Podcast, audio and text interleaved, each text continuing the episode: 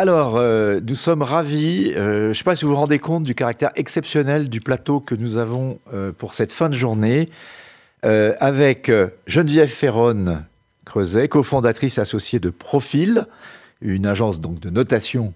Un cabinet de conseil. Un cabinet de conseil, mais, qui avait créé la première agence de notation, pardon, extra-financière qui s'appelle, s'appelait Arez. Mhm.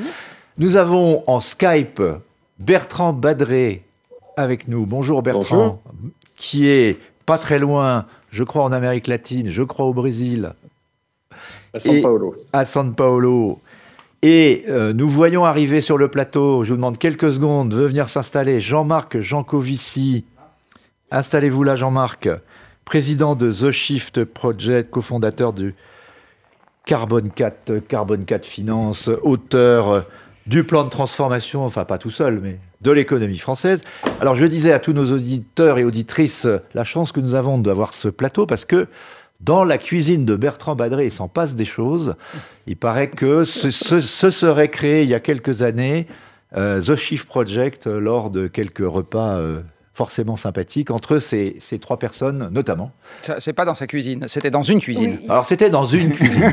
il y a eu plusieurs cuisines. Il y a eu plusieurs si cuisines. Si on est honnête, on a tourné ça a tourné. Ça a tourné. Il y a eu plusieurs cuisines, mais c'est vrai, ça s'est fait dans une cuisine. Et selon, et selon la chanson, et, comme dans la chanson de Brassens, il y a eu un fameux soir d'orage euh, qui a aussi été décisif. Exactement. exactement. sur une péniche. Il y a une, une péniche et trois cuisines. Une péniche et trois cuisines. Chers auditeurs, pardon d'être un peu dissipé, c'est la fin de journée, mais je voulais vous donner cette information peut-être un peu exclusive, parce que quand j'ai monté ce plateau, je ne savais pas qu'en fait, dans ces cuisines, il s'était passé tout, tout cela. Tout ça pour dire que nous allons avoir un débat, pipeau ou bingo, la finance verte n'est-elle rien qu'une illusion? Et pour en parler, effectivement, nous avons probablement trois personnes qui seront peut-être d'accord entre elles sur l'essentiel, mais peut-être pas sur les détails, et c'est ça qui sera intéressant. Alors peut-être Bertrand, euh, pour commencer, parce que alors Bertrand m'a beaucoup aidé à concevoir ce projet et ce programme, et je voulais l'en remercier. Et euh, Bertrand, qui est fondateur de Blue Like an Orange Sustainable Capital, est un financier aujourd'hui émérite qui s'efforce de changer le monde. Il l'a d'ailleurs écrit dans, un livre qui s'appelle Voulons-nous sérieusement changer le monde? Donc Bertrand, euh, veux-tu sérieusement changer le monde avec l'ESG Et à quelles conditions penses-tu que, on en parle depuis ce matin, ces nouveaux critères euh, sont de, en mesure effectivement de transformer la finance? On a évoqué plusieurs risques que tu avais évoqués quand on a préparé cette euh, édition mm. de notre forum. Le risque de brouillard, le risque du ras-le-bol, le risque de la com, le risque du scepticisme. Est-ce qu'aujourd'hui, on est entré ou on peut entrer dans l'âge de la maturité pour cette nouvelle finance? Bah, je pense que le, risque, le risque fondamental, c'est se satisfaire de là où on est aujourd'hui. C'est-à-dire que la, bonne nouvelle, et je, rends hommage à, Geneviève en particulier, qui a été pionnière, c'est qu'on a quand même euh, diffusé un certain nombre de, de, messages, donc il y a une meilleure compréhension des enjeux de ce dont on parle. Mais en même temps, il ne faut pas se, réjouir trop vite. C'est pas parce qu'il y a 40 ou 50 000 milliards d'actifs qui sont euh, étiquetés ESG que le monde change. On le voit bien. Ça, on n'aurait pas besoin de faire ce débat si c'était le cas. Et donc, la, vraie question, c'est de savoir comment on va à l'étape d'après. C'est-à-dire que là, on est dans l'étape d'acculturation on commence à comprendre que les critères environnementaux sont importants, que les critères sociaux sont importants, que les critères de gouvernance sont importants, que d'ailleurs ils fonctionnent ensemble. C'est-à-dire qu'il ne faut pas avoir cette approche par tranche de salami en disant je fais un peu de climat mais j'oublie le reste. Donc tout ça est en train d'être, euh, je dirais, d'être mieux compris. Mais en même temps, la, réalité, c'est qu'on on est au tout début d'un chemin qui est très très long. On n'a pas transformé profondément nos économies. Euh, Jean-Marc le dirait mieux que moi. on parle bien de transformation de l'économie française et au-delà de transformation de l'économie mondiale. Donc voilà, il faut, il faut se réjouir de voir le verre qui se remplit parce qu'on parle de tout ça, mais il faut, il faut être lucide. On est au tout début, la première marche, celle qui, qui compte une infinité de marches et, c'est pour ça que j'avais ajouté le mot sérieusement dans mon livre, c'est que si on est sérieux, il faut aller à l'étape d'après. L'étape d'après, bah, c'est travailler sur nos systèmes, c'est travailler sur l'impact, c'est rentrer dans le dur. Alors justement, pour en parler, on, va poursuivre le débat, mais pour continuer avec toi, euh, Bertrand, euh, une des questions qu'on se pose, c'est est-ce que ça vient du marché ou est-ce que ça va venir de l'État et de la puissance publique? On aura sans doute cette discussion avec Jean-Marc Jancovici, mais peut-être pour commencer avec toi et peut-être aussi avec, avec Geneviève, pour poser les débats, euh, est-ce qu'on peut changer la finance de l'intérieur grâce à ces critères ESG Il y a une série de réglementations qui sont en train d'arriver, mais qui sont implémentées dans le secteur. Je pense à tout ce qui est taxonomie, je pense à tout ce qui est euh, directive sur les indicateurs mhm. extra-financiers. C'est en train de se standardiser avec euh, les FRAG. On a, eu Patrick de Cambourg ce matin, les IFRS aussi. Donc, est-ce qu'il y a une démarche qui vient, j'allais dire, entre guillemets, de l'interne euh, du capitalisme, ou est-ce qu'il va falloir, mais ben ça on posera la question, agir un petit peu plus sérieusement À ton avis? Alors, je ne crois pas qu'il y, ait un changement interne. La, finance, c'est un outil. Et l'outil, euh, il doit être contrôlé par la main. Et donc, la finance, elle ira, on lui dira d'aller. Pour moi, je fais souvent la comparaison entre la finance et l'eau. L'eau, ça suit la ligne de plus grande pente. La finance, ça suit aussi la ligne de plus grande pente. Ça évolue aux dans un système qui, est assez bien, on a d'ailleurs souvent dit financiarisé, euh, qui prend ses racines dans les années 50 avec le, démarrage de l'industrie financière autour des principes posés par l'Université de Chicago, le couple risque-rendement, qui est accéléré par, les manienne de la maximisation du profit. Donc tout ça fait que la finance, bah, elle fait comme l'eau, elle est sur une de plus grande pente. Si on veut qu'elle change, comme l'eau, il faut la canaliser. Comment est-ce qu'on canalise euh, les choses? Dans des digues. Il y a qui sont celles que tu as évoquées. La première digue, c'est la digue publique, c'est celle à laquelle on pense spontanément quand on est français, c'est la réglementation, c'est la fiscalité, euh, c'est toute une série de normes qui doivent s'imposer à la finance. Et la deuxième digue, le marché. Quand on a les deux digues, eh ben on peut déterminer le, canal que va suivre la finance. Et le marché au sens large, c'est-à-dire non seulement euh, les investisseurs, euh, mais aussi les consommateurs, les talents, enfin toute une série de gens qui disent il faut qu'on change. Et c'est la conjonction de, ces deux phénomènes, le marché et la réglementation, qui a une petite chance de nous entraîner sérieusement dans la bonne direction. Jean-Marc Jocovici, euh, j'ai regardé, bien sûr, c'est mon livre de chevet, le plan de transformation de l'économie française, vous parlez assez peu de la finance, en fait, euh, paradoxalement. On n'en parle pas du tout. Ou pas du tout, en fait. Euh, un tout petit peu, il y a un petit chapitre, mais bon, sur la réorientation. Alors, vous, entre l'État et le marché, vous avez fait votre choix. Alors, déjà, je vais expliquer pourquoi on ne parle pas de finance dans ce livre. Euh, on ne parle pas de finance tout simplement parce qu'on a fait un grand coup de balancier dans l'autre sens par rapport au fait de tout voir au prisme de l'économie. L'économie reste une convention humaine qui ne tient pas compte d'un certain nombre de réalités physiques et nous on a décidé de commencer par faire, par regarder nos activités productives au regard simplement de la physique. Donc dans ce livre, on ne mesure que des choses qui peuvent se quantifier en tonnes, en litres, en mètres carrés ou en temps, c'est-à-dire les compétences. On ne parle pas d'argent. Voilà, c'est un parti pris délibéré. Tant l'argent, ça se quantifie. Euh, l'argent se quantifie, mais on ne quantifie pas nécessairement ce qu'on croit quantifier quand on parle d'argent. Euh, alors, est-ce que je suis plutôt marché ou est-ce que je suis plutôt État? Euh, Je vais dire que les deux se répondent. les marchés sont encadrés par les États. c'est quand même bien les États qui définissent les règles du jeu des marchés, qui définissent qu'on a le droit de vendre et pas le droit de vendre. Donc, par exemple, en France, vous n'avez pas le droit de vendre les assassinats. Pas, pas de marché encadré par la puissance publique pour les assassinats. donc, donc la, puissance publique, elle est absolument indispensable et en fait, c'est juste une affaire de positionnement de curseur. Euh, il y a euh, une part qui est décidée par l'État, mais l'État ne va pas décider d'en haut. Euh, de, de chaque seconde de votre vie et de la mienne et de celle de tout le monde. Il y a une partie qui est laissée à la liberté des acteurs. Et dans cette liberté des acteurs, il y a une partie qui s'appelle le marché, qui n'est pas toute la liberté des acteurs. Si on renverse la question, en fait, c'est est-ce qu'on peut se sortir du problème climatique dans lequel nous sommes et du problème plus largement du dépassement des limites planétaires, et pas que le climat, hein, biodiversité, eau, etc., sans que l'État n'intervienne Et là, ma réponse est non. Euh, si, l'État n'intervient pas dans cette affaire, euh, il est absolument certain que nous n'arriverons pas à régler la question climatique à la bonne vitesse. Alors la question climatique se réglera de toute façon, avec nous ou sans nous les systèmes physiques n'aiment pas trop être hors d'équilibre. C'est juste euh, une question de temps. C'est une question de temps et de modalité. Euh, mais, mais il n'y faut, faut, a, a, pas de troisième voie. C'est-à-dire il n'y a pas une voie dans laquelle les problèmes seraient indéfiniment pour plus tard, euh, pendant que nous, nous nous occupons de nos petites affaires économiques qui sont la seule mm. chose qui nous, petites ou grandes du reste, euh, qui, nous, qui nous importe. Donc il est absolument indispensable que l'État intervienne.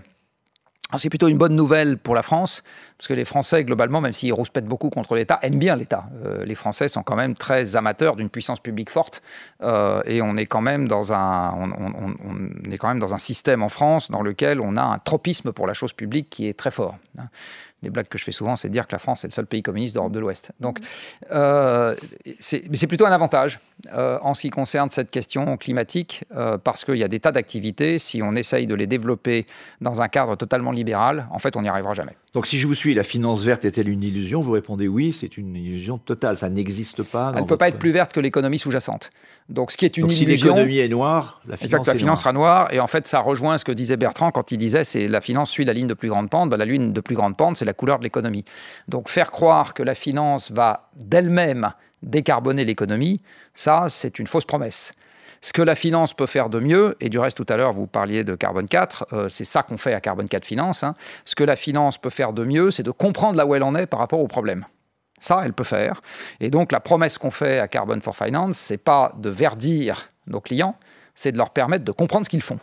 Voilà, ce qui est un préalable à ce que derrière ils prennent des actions qu'ils qu'ils peuvent prendre ou pas euh, pour devenir plus verts ou pas, mais au moins ils comprennent ce qu'ils font. En fait, la finance est même un peu plus noire que l'économie dans son ensemble, parce que la finance, elle ne concerne que des émetteurs de titres. Euh, et les émetteurs de titres, c'est globalement des sociétés qui sont plus grosses et plus mondialisées que la moyenne. Et donc, elles sont plus dépendantes des combustibles fossiles que la moyenne. Donc, en gros, l'économie financiarisée, elle est un peu plus carbonée, un peu plus chaude, si on prend un parallèle en température, que l'économie dans son ensemble. Geneviève Ferron, de l'expérience que vous avez donc eu à la fois dans les cuisines dont on mhm. parlait tout à l'heure, de l'agence de notation extra-financière Arez, mhm. qui depuis a été reprise, et de votre cabinet de conseil, que, l'évolution que vous avez pu constater, ça va dans quel sens? Est-ce que vous, vous croyez qu'il y a une finance qui se verdit ou euh, vous êtes plutôt finalement tous les trois euh, sur la même Une formule en écoutant Bertrand et Jean-Marc, je me disais, il y a eu le hold-up du siècle. Enfin, parlant de finance, le hold-up du siècle, c'est pas forcément très heureux comme formule. Mais je vais dire les choses, euh, je vais regarder dans le rétroviseur, puisque je, voilà, j'ai j'ai le privilège d'avoir créé une agence de notation extra-financière il y a 25 ans en France, c'est appelé ARES, et ça revenait quand même à, comment vous dire, ça revenait à vendre quelque chose qui n'existait pas à des gens qui ne demandaient rien. Donc comme modèle économique, il y avait mieux. Et ce qui n'existait pas, c'était les données. Il n'y avait absolument pas de données extra-financières, c'est-à-dire il n'y avait même pas de rapport euh, développement durable qui maintenant vous arrache les larmes des yeux. C'est vrai, il n'y avait rien du tout. Euh, donc on faisait avec euh, ce qui était disponible et les investisseurs ne demandaient rien. Mais vraiment, quand je dis rien, c'est rien. Il y avait juste une forme d'investissement éthique où c'était plus le sujet des valeurs et de l'exclusion en fonction de l'alignement. voilà, voilà. c'était plus ça. Donc il faut regarder dans le rétroviseur en se disant que c'est très jeune encore l'ESG, donc c'est très jeune, 25 euh, ans. Les agences de notation financière, ce sont des vieilles dames qui ont 100 ans, 120 ans. Donc, euh, le temps que l'ESG euh, arrive à ce niveau de maturité, alors il ne faut pas trop tarder, parce qu'effectivement, les enjeux sont de plus en plus prégnants, mais on voit que quand j'ai démarré, c'était le signal sur bruit, bah, comme c'était très facile parce qu'il n'y avait pas de bruit. Aujourd'hui, le signal sur bruit, on n'entend plus rien. Il y a tellement de critères dans tous les sens, il y a tellement de fonds qui se sont C'est même pas le brouillard, c'est un, un bruit permanent. C'est un bruit permanent, et c'est là que je reviens à votre question, c'est un bruit permanent, donc il faut absolument être capable de donner du sens et d'extraire le sens. Et donc, extraire le sens, si on laisse la finance, euh, en tous les cas, les, les investisseurs seuls donner du sens, ça va pas suffire parce qu'il euh, y a une tentation très forte de d'optimiser, euh, de se dire, mais finalement, pour verdir, je vais faire un fonds climat ou je vais faire un fonds thématique, un fonds eau, etc. Et comme disait Bertrand, pour moi, ces critères ESG, c'est une approche systémique. On ne peut absolument pas les siloter, les découper. Euh, et on voit que là, on en est très loin. Donc il y a la qualité des données qui reste faible aussi. Absolument. Alors une preuve quand même qu'il s'est passé quelque chose, voire qu'on prend sérieusement quelque part ces sujets-là, c'est que toutes les agences, dont la vôtre, ont été rachetées par des anglo-saxon. Oui. Anglo-saxon principalement. Oui. Qu'est-ce que ça évoque chez vous Le hold-up du euh, siècle. Oui, mais alors plus précisément, parce que ça veut dire que donc il y a de l'argent à gagner à faire des notations extra-financières des entreprises.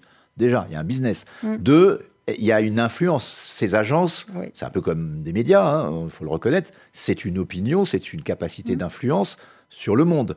Alors, Qu'est-ce que vous en pensez, peut-être euh, tous les trois, et, à commencer par vous, Geneviève, vous êtes la, mieux placée. Rapidement, euh, la consolidation, c'est-à-dire le rachat, la consolidation de, ce secteur et la fusion des critères financiers extra-financiers, c'était prévisible.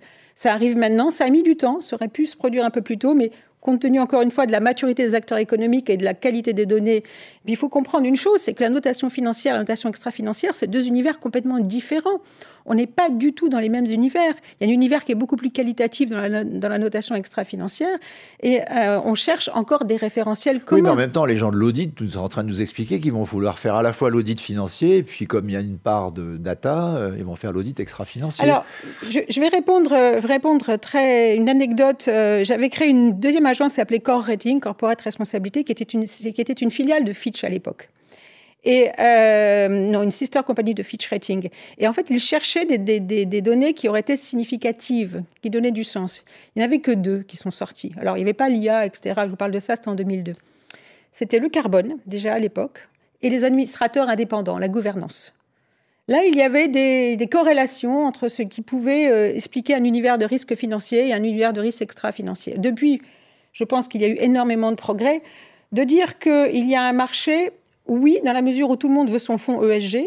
Maintenant, pour en faire quoi? C'est la question. C'est quel sens on donne à ça? Alors Bertrand, justement, mais est-ce que ça interpelle pas quand même celui qui a été à la Banque mondiale, à Washington, qui connaît quand même cette finance mondiale euh, par cœur, qu'il n'y ait pas d'agence de notation extra-financière ni française ni européenne indépendante? C'est, Ça veut dire qu'on va être dominé par des critères anglo-saxons?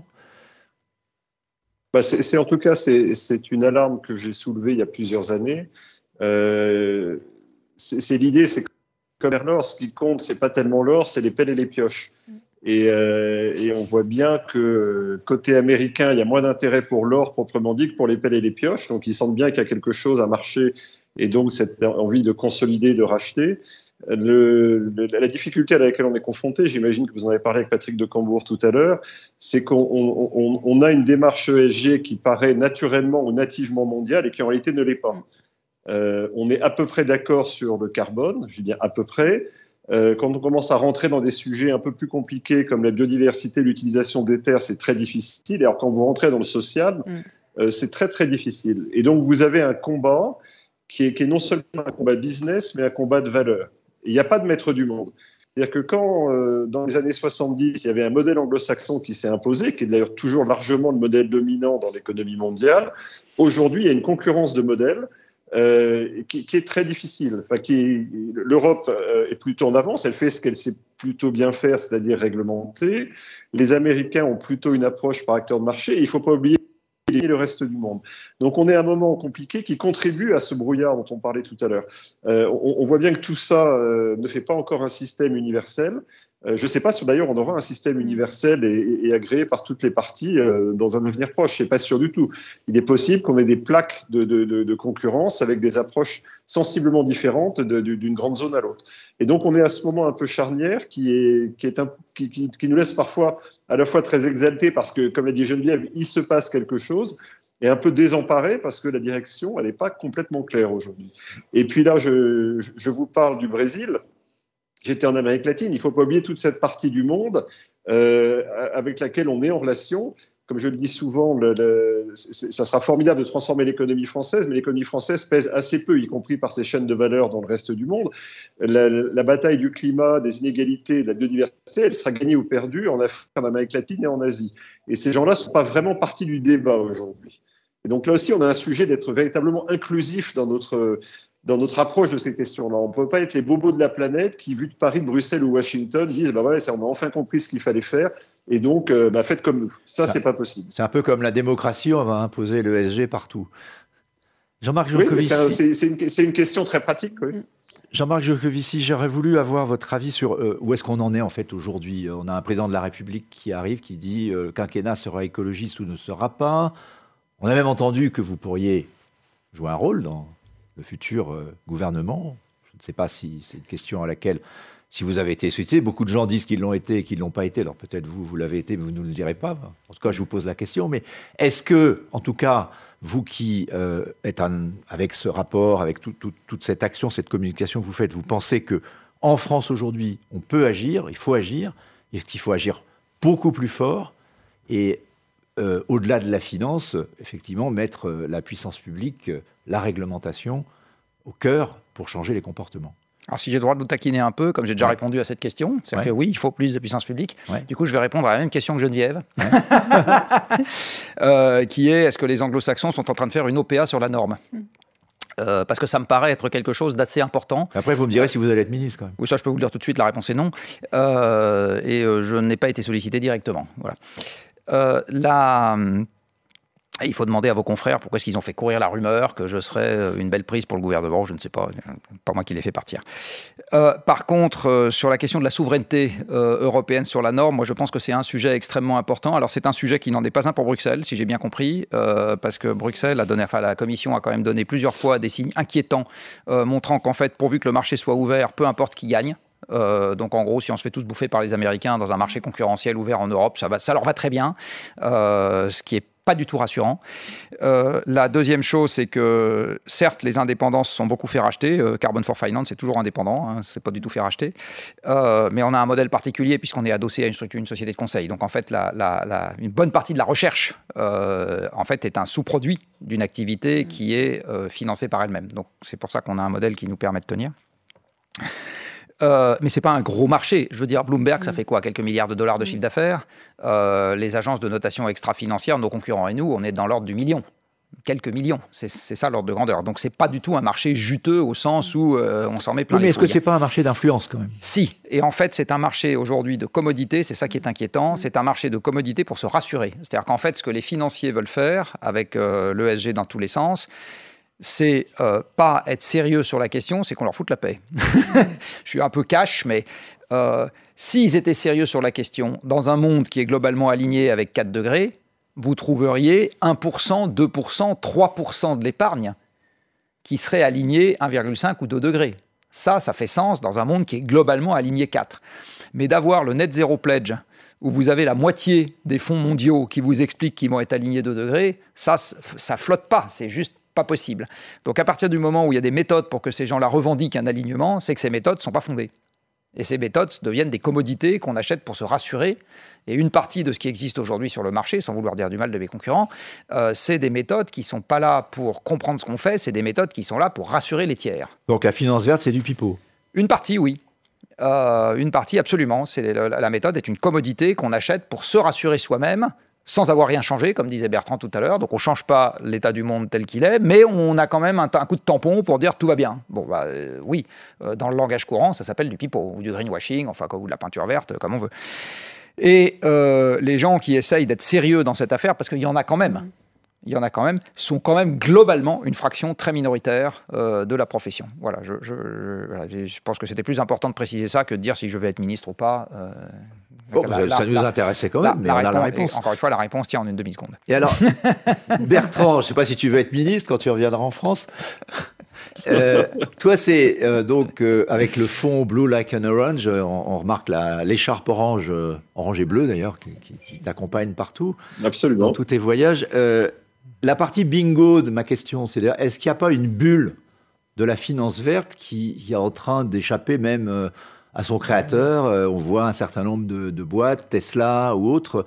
Euh, enfin, ceux qui, avant on disait c'était les tech companies, maintenant c'est les carbone, low carbon companies qui deviennent les grandes valeurs de la cote. Est-ce que ça, ça change euh, fondamentalement la donne? Est-ce que c'est plutôt un effet d'éviction sur le reste de l'économie? Comment, comment tu vois les choses? Non, alors il y, a un sujet très simple, c'est qu'effectivement, euh, il y, a beaucoup d'argent. Il y en a peut-être un peu moins maintenant avec la normalisation des politiques des banques centrales. Donc on est en train de voir comme des ajustements de marché assez sévères. Hein c'est pas aux journalistes économiques que je, vais dire ça, mais il y a beaucoup d'argent qui, euh, peut-être pour des raisons de considération, comme le disait Jean-Marc, euh, cherchent trop peu d'actifs de qualité. Donc ces actifs de qualité sont survalorisés, ça c'est évident. la Banque des règlements internationaux, la, la BRI BAL avait fait un rapport euh, en octobre l'année dernière pour parler de bulles vertes, et je pense qu'ils avaient assez raison. D'un côté, le, le vert sur trop peu d'actifs, et, et, de l'autre, le risque qui avait été mis en avant notamment par l'EDEC, euh, de, greenwashing systématique. Je ne sais pas si vous vous souvenez, les DEC avaient sorti un rapport, ils avaient passé au crible tous les, produits de finances passives, EFT en particulier, qui se prétendaient verts ou durables, et ils avaient montré qu'au maximum, il y avait 12% euh, de ces produits qui qualifiaient vraiment. Donc on a un peu ces deux écueils. D'un côté, la bulle, et, de l'autre, le, le, sirop de menthe. On met quelques gouttes dans l'eau et l'eau devient verte et on pense qu'elle est vraiment verte. Euh, donc ça, c'est un, sujet très, prégnant aujourd'hui et qui s'adresse à une petite partie, comme, on le disait tout à l'heure, que cette, finance verte, ça ne résout qu'une partie du, changement auquel on est confronté. On l'a vu en France euh, notamment, et, Geneviève le redisait, on ne peut pas traiter ça en salami. C'est pas juste la question des véhicules électriques qui est une partie de l'équation. Ce, qui est dans le travail du, Shift Project et la transformation de l'économie française, c'est qu'il montre que l'ensemble des choses sont intégrées, y compris la dimension sociale. Et, donc, c'est bien une transformation qu'il faut pousser plus loin. Et là, il n'y a pas encore de bulle, il n'y a pas encore assez d'argent euh, sérieux dans ces domaines-là. Et, pour moi, c'est ça qu'il faut travailler. Il va y avoir une bulle parce qu'effectivement, tout, tout ce dont on parle fait qu'on a envie de faire du vert et donc on se précipite sur tout ce qui est, entre guillemets, facile et accessible. Mais c'est tout ce qui n'est ni facile ni accessible qui va vraiment transformer la, planète. Alors, on voit ça de plus en plus dans les assemblées générales d'actionnaires, Say on Climate, mm on Biodiversity, donc ça mhm. devrait faire plaisir normalement à notre ami Jean Covici. Ça va dans le bon sens et ça veut dire qu'il y a une prise de conscience. Est-ce qu'elle est suffisante euh, ou c'est là aussi un peu du pipeau, on se fait plaisir et puis euh, on se donne rendez-vous un an plus tard? Ça m'arracherait le cœur de dire que c'est du pipeau parce qu'on a tellement lutté pour que dans les AG, au moins ces sujets soient à l'ordre du jour. Euh, la, question, la question, elle est plutôt de se demander dans les AG quel est le niveau, quelle est l'intentionnalité des actionnaires dans les modalités de création et de partage de la valeur et quelle est leur ambition. C'est tout bête, mais euh, de savoir si euh, on vote pour un plan climat très ambitieux, relativement de l'eau tiède ou juste quelque chose qui est indolore mais qui va en fumer. Voilà, on n'est pas du tout dans la même entreprise. Mais en amont, encore faudrait-il que les actionnaires soient formés à ces sujets-là, qu'ils comprennent ce qu'ils votent. Et euh, là, euh, c'est pas le cas. Mais c'est pas tellement. Alors, je pense que certains se. ils comprennent qu'ils peuvent perdre leur argent si jamais leurs actifs se dévalorisent. C'est ça. On arrive à un moment. On arrive à un moment où les limites physiques. Alors, les, fondamentaux sociaux, je partage tout à fait ce que dit Bertrand. Je pense que le social, ça sera la variable d'ajustement et ça sera le parent pauvre. Mais à un moment donné, les limites planétaires, c'est juste le sous-jacent, le sous-jacent physique de notre vie sur Terre. Donc, c'est l'habitabilité. Donc, c'est de nature probablement à. Euh, changer complètement la représentation de l'univers de risque et à se mobiliser. Sauf que ça ne va pas assez vite. Et quand on voit des fonds comme des fonds comme BlackRock, qui sont des fonds, le plus grand fonds de, d'actifs, de, gestion d'actifs du monde, mais c'est un fonds de gestion indiciel, ça veut dire qu'ils n'ont aucun moyen d'aller au cas par cas aller réveiller les entreprises. Et pourtant, je suis convaincue que dans l'ESG, c'est le G le plus important. C'est la gouvernance. Le sujet, c'est la gouvernance. Si je devais faire moi tapis, je ne sais pas si c'est bingo ou blabla, mais si je devais faire tapis, ça serait vraiment sur les sujets de gouvernance. Alors par exemple quoi? La rémunération des dirigeants devrait être corrélée à des indicateurs et alors certains nous ont dit à 25% c'est déjà le cas. Il faudrait mettre quoi? 50%, 75% bah, Compte tenu de l'urgence, alors je ne sais pas jusqu'où on peut aller, mais ça me paraît une excellente piste. Il y en a une autre, c'est moi j'aimerais bien que les actionnaires puissent euh, éventuellement euh, être consultés sur les politiques de M&A. Euh, c'est pas mal, enfin de fusion et d'acquisition savoir si on rachète une épave, euh, une épave euh, carbone, si on rachète une bombe à retardement social, des sujets qui sont réellement stratégiques. Vous êtes un peu révolutionnaire, vous, en fait, dans la... Oui, enfin, oui, merci, je le prends comme un compliment. Alors, j'ai entendu dire. Je ne sais, pas si on, sais pas si on peut dire que de vouloir rendre le pouvoir aux actionnaires dans une société euh, par action, c'est être révolutionnaire, mais. C'est juste les éclairer sur la nature des risques qu'ils vont prendre en conscience. Ben justement, vous allez me voir venir, parce que vous m'avez raconté que dans votre cuisine, vous avez évoqué la création d'un Davos du carbone. Oui. Oui. Jean-Marc, on l'a ça veut dire euh... Geneviève a balancé. Ça veut dire quoi un Davos du carbone? C'est pas une très bonne presse Davos. Hein. Non, alors c'était l'idée, c'était d'arriver à attraper une partie des puissants de ce monde pendant 24 heures mm. euh, pour les pousser un peu en dehors de leur retranchement sur ce sujet-là. Bon, bah, c'est ce qu'on a commencé à faire aujourd'hui, mais il faut nous aider à continuer. Au Shift Project, on, mm. on, on, commence à y arriver. Ouais. Euh, on a monté, alors il n'y a pas de presse, je vous préviens tout de suite, mm. et c'est Chatham House. Mm. Euh, mais on Chatham House, c'est pas pas de presse, hein, on ne fait pas d'article. Euh, oui, mais, en l'occurrence, nous en plus, il n'y a pas de presse. on fait venir une fois par an quelques dirigeants d'entreprise. Alors on, a une audience qui, au fil des années, s'élargit doucettement. Euh, pas assez vite compte tenu de l'urgence. Et on arrive maintenant à faire venir un certain nombre de patrons d'entreprises, de, euh, grandes et moins grandes. Euh, et on essaye de. Donc vous faites le Davos du carbone dans votre coin, quoi, si je Exactement, dans, une cuisine, en fait. et on essaye de les pousser un peu en dehors de leur zone de confort. Euh, avec l'idée que c'est comme ça qu'on leur est utile, à défaut de leur être toujours extrêmement agréable. Mais est-ce que ça serait pas mal à un moment donné qu'il y ait, sinon de la presse, en tout cas de la transparence sur euh, ces changements? Vous pensez que vous transformez en profondeur Alors plus je, pense que, je pense qu'à un moment, vous avez, quand, vous avez, euh, quand vous passez par des périodes de doute et de remise en question, c'est pas mal d'aller chez le psy et que personne ne soit au courant de ce qui se passe entre, le psy et vous. vous êtes en thérapie. exactement. Donc, pour vous donner un exemple, donc je ne dirai pas ce qui s'est dit, mais on a fait un atelier avec les participants il y a deux ans qu'on a appelé les carboniques anonymes. et donc le thème de l'atelier, c'était vous allez nous dire pourquoi vous ne faites rien. Bon.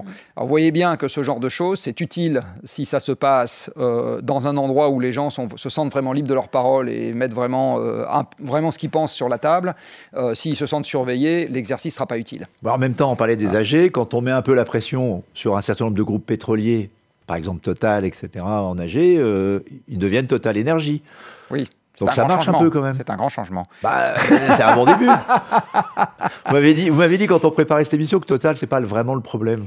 Alors, vous je pensez toujours Je vous ai dit quand on préparait cette émission que pour décarboner l'économie, il suffit pas de supprimer Total. D'accord. Voilà. C'est une autre façon de répondre à la question. Oui, absolument. Euh, en fait, toute notre énergie, euh, toute notre économie dépend du carbone. Euh, la tribune, sauf erreur de ma part, est devenue un média digital. Vous savez quelle est l'empreinte carbone du digital sur Terre? Bon, donc vous êtes plein de carbone, comme moi, du reste. Enfin, je, donc en fait, notre société entière. on s'efforce d'être zéro carbone. Hein. vous n'y arriverez jamais en étant un média digital. On plante des forêts en, Amazonie avec Vous ne pourrez jamais être un média zéro carbone en étant, euh, en, étant digital, donc, euh, et même en étant papier. Vous le bah, serez papier encore pire. Non, non, euh, digital, je pense que c'est. C'est pire aujourd'hui. je crois, oui. donc, c'est. Bon, bon, on va arrêter alors. Hein. non, non, mais donc, donc, il, faut bien comprendre, il faut bien comprendre que le problème est partout, il est systémique. Et c'est pour ça que c'est important de ne pas se concentrer sur quelques boucs émissaires qui sont un peu des victimes expiatoires qui permettent à tous les autres de se donner bonne conscience. Je, je, vais faire des misères à Total et du coup, euh, le reste, c'est pas la peine de regarder. Malheureusement, la vie est plus compliquée que ça. Euh, et très incidemment, euh, Total continue à être un opérateur d'hydrocarbures important. Vous allez, vous, allez, vous allez voir la tête de leurs résultats nets cette année et vous en serez assez rapidement convaincu. Bertrand, j'aurais juste terminé sur cette question pays riches, pays pauvres, parce que effectivement le problème ne peut pas se résoudre uniquement à l'échelle des bobos, effectivement, ou, de, quelques épargnants euh, français qui vont acheter de, l'ESG. Euh, est-ce qu'on peut mondialiser euh, cette démarche? Est-ce que c'est quelque chose qui pourrait... on l'a fait de façon passive, effectivement, avec la gestion indicielle, les 50 000 milliards de dollars de critères ESG, mais on ne sait pas ce qu'il y a vraiment dans les portefeuilles. Est-ce qu'on peut avoir, comme toi tu essayes de le faire, une action volontariste euh, là où euh, on peut agir vraiment pour euh, éviter. Alors, ça peut être sur la biodiversité, ça peut être sur également aider les pays pauvres à, se décarboner? Alors, la question n'est pas ce qu'on peut la mondialiser, c'est la question, c'est est-ce qu'on doit la mondialiser. La réponse est évidemment oui. Le, problème, il faut à la fois qu'on appuie sur le frein dans nos pays, euh, ce qu'on est en train de faire, ça va jamais assez vite ni assez loin, on vient de le dire. Mais il faut aussi que de l'autre côté, euh, ni l'un, ni le Nigeria, ni le Brésil ne passent par les mêmes étapes que nous. Et, pour l'instant, euh, vous voyez bien, à, chaque COP, un des, un des problèmes bloquants, c'est ce que les pays du Nord sont prêts à donner aux pays du Sud. On avait promis 100 milliards qu'on n'a jamais réussi à faire. On sait même qu'on n'est pas suffisant de toute façon. Donc même dans le symbole, on n'y arrive pas. Euh, et par ailleurs, on a, un deuxième sujet qui est au-delà des transferts financiers, c'est l'aspect des normes dont je parlais tout à l'heure. Je vais prendre un exemple extrêmement concret que j'avais déjà partagé avec, Jean-Marc. J'étais en Équateur il y a, quelques jours. Euh, on, regarde l'investissement dans une entreprise qui fait des fleurs. Vous savez, vous ne savez pas qu'aux États-Unis et en Europe, plus de 90% des fleurs euh, proviennent du Kenya et d'Équateur, et, puis des régions autour. Voilà, les bouquets que vous achetez, en général, ils sont faits euh, dans, ces pays-là. Euh, ça emploie des dizaines de milliers de, collaborateurs. C'est très important pour la balance des paiements de ces pays-là. Et c'est incidemment nous qui les avons poussés à développer cette industrie il y a 30 ou 40 ans. Aujourd'hui, on nous dit, ah ben, c'est pas possible, mettre des fleurs dans un avion euh, au 21e siècle, c'est une absurdité. Effectivement, d'après nos discours, on peut comprendre ça c'est très compliqué d'aller dire à des Équatoriens, bah, écoutez, euh, désolé, on s'est trompé il y a 40 ans, maintenant vous allez garder vos fleurs, vous allez plus... Comment est-ce que vous voulez expliquer ça? Comment est-ce que vous voulez qu'après, on ait un dialogue un peu inclusif et crédible euh, avec ces pays?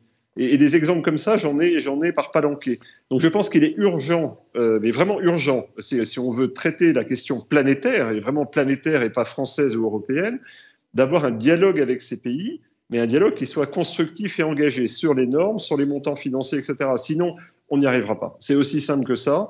Et, croyez-moi, avec l'expérience que j'ai depuis quelques années, euh, on n'en prend pas le chemin. Jean-Marc Jean Même si en 2015, je vous rappelle, on, a, tous adhéré aux objectifs de développement durable. C'est le PINS que j'ai que j'ai ici. C'est ça normalement notre feuille de route, elle est mondiale. Simplement, pour l'instant, on la prend par petits par, petits fragments et petits paquets, et donc on n'y arrive pas. On va conclure là-dessus, Jean-Marc Jancovici, une solution mondiale dans une époque de démondialisation Et est-ce que même la fin de la mondialisation n'est pas la solution à la contradiction dans laquelle on est? La fin de la mondialisation, elle arrivera de toute façon. La mondialisation, c'est le pétrole. Hein. La mondialisation, c'est les transports faciles. Les transports faciles, c'est le pétrole. L'électricité ne permet pas de faire des transports à longue distance. Déjà, quand on arrivera à faire de le transport courte distance euh, avec de l'électricité. Vous ne croyez pas à l'avion à hydrogène vert, vous? Euh, Je ne crois pas à l'avion électrique pour faire 5000 km et je ne crois pas à l'avion à hydrogène, vert ou pas vert, pour faire 10 000 km. Et je ne crois pas non plus à l'hydrogène pour faire de la marine marchande comme on a aujourd'hui. Et je ne crois pas à l'électricité pour faire. Seul truc qui fonctionnerait sur la marine marchande, c'est de nucléariser les, les porte-conteneurs. Et ça, ça marcherait Donc, fin de la mondialisation, démobilisation on va tous rester chez soi. Or, la fin de la mondialisation, c'est la fin de l'économie telle qu'on la connaît, parce que vous n'avez pas en France une seule matière première qui vienne du sol français. Il n'y a plus de mines, euh, il n'y a pas de champs de coton, euh, et il n'y a pas d'hydrocarbures. Donc euh, la totalité des objets qu'il y a dans ce studio et chez vous comportent des matières qui viennent à un moment ou à un autre hors de France. Donc la, alors, la fin du pétrole, ça arrivera un jour. Enfin, la fin, de moins en moins de pétrole, ça arrivera un jour. Donc, de moins en moins de mondialisation, ça arrivera un jour. Une seule question, c'est quand et comment et sous quelle forme. Euh, ce que les gens ne comprennent pas bien dans le monde économique, c'est que ça signifie aussi une économie en contraction. Ça, c'est le sujet de la décroissance. Alors, vous nous ouvrez sur on un, va pas, on va pas y couper. Sur un débat qui n'est pas forcément celui qu'on va pouvoir traiter dans la minute qui nous reste. Non, mais on va pas, on va pas. Ou la post-croissance. Ou la post-croissance, Geneviève Ferron. Allez, c'est à vous le mot de la fin, Geneviève. Alors, j'observe que vous ne m'avez pas demandé, vous m'avez pas demandé si j'allais être ministre. Alors, est-ce que vous allez être ministre Vous allez demander à Bertrand et à Jean-Marc. Non, mais, non, mais vous, je vais vous demander si vous allez être Premier ministre parce qu'il cherche une femme. Oui, c'est ce que, ce que j'allais dire. Si tu es, intéressé, c'est le moment de faire acte de candidature. Alors, hein. Premier ministre. Non, non, non. Donc, il, reste, il, reste, juste une petite minute. Vous, y, euh, vous y, croyez à la planification écologique de Macron C'est sympa le jardin de Matignon, ça te plaît pas Planification écologique pour Macron, non? La planification écologique, elle va s'imposer à nous, c'est-à-dire un plan, ben, c'est du long terme, et à force, euh, à force de ne pas se bouger, c'est un, c'est un, on va vivre dans un court terme récurrent qui va être assez douloureux. Et donc, ben, c'est quoi la, la post-croissance euh, C'est euh, vivre dans un, dire dans les limites planétaires, dans un espace qui est écologiquement sûr et socialement juste, et faire les deux en même temps? Et je dis bien faire les deux en même temps. Et ça, ça va être extrêmement compliqué. C'est ce qu'a très bien rappelé Bertrand. Comment est-ce qu'on garde, euh, comment est-ce qu'on regarde la cohésion sociale euh, au moment où les limites physiques de la planète euh, vont se rappeler à nous de façon très douloureuse? Eh bien, merci à tous les trois. Merci à Bertrand de très loin et on va continuer à suivre ton voyage, mais j'espère que tu reviendras. Reviens quand même, Bertrand, on a besoin de toi. Bientôt, bientôt. Voilà, mais lui, il nous a pas dit, tu vas être ministre ou pas? il n'a rien dit. Il veut pas parler. Celui qui ne dit pas, ça veut dire que c'est pas, c'est pas clair. Euh, merci à tous les trois pour ce débat vif euh, et j'ai trouvé passionnant. Et euh, je crois que c'est l'avant-dernier débat. Il va y en avoir un que je vais avoir le plaisir d'animer dans quelques minutes, qui s'intitule, ça fera plaisir, ça vous fera plaisir à tous les trois, pour une économie de l'impact vers une finance frugale. Formidable. Merci à tous les trois. C'est un programme. Merci.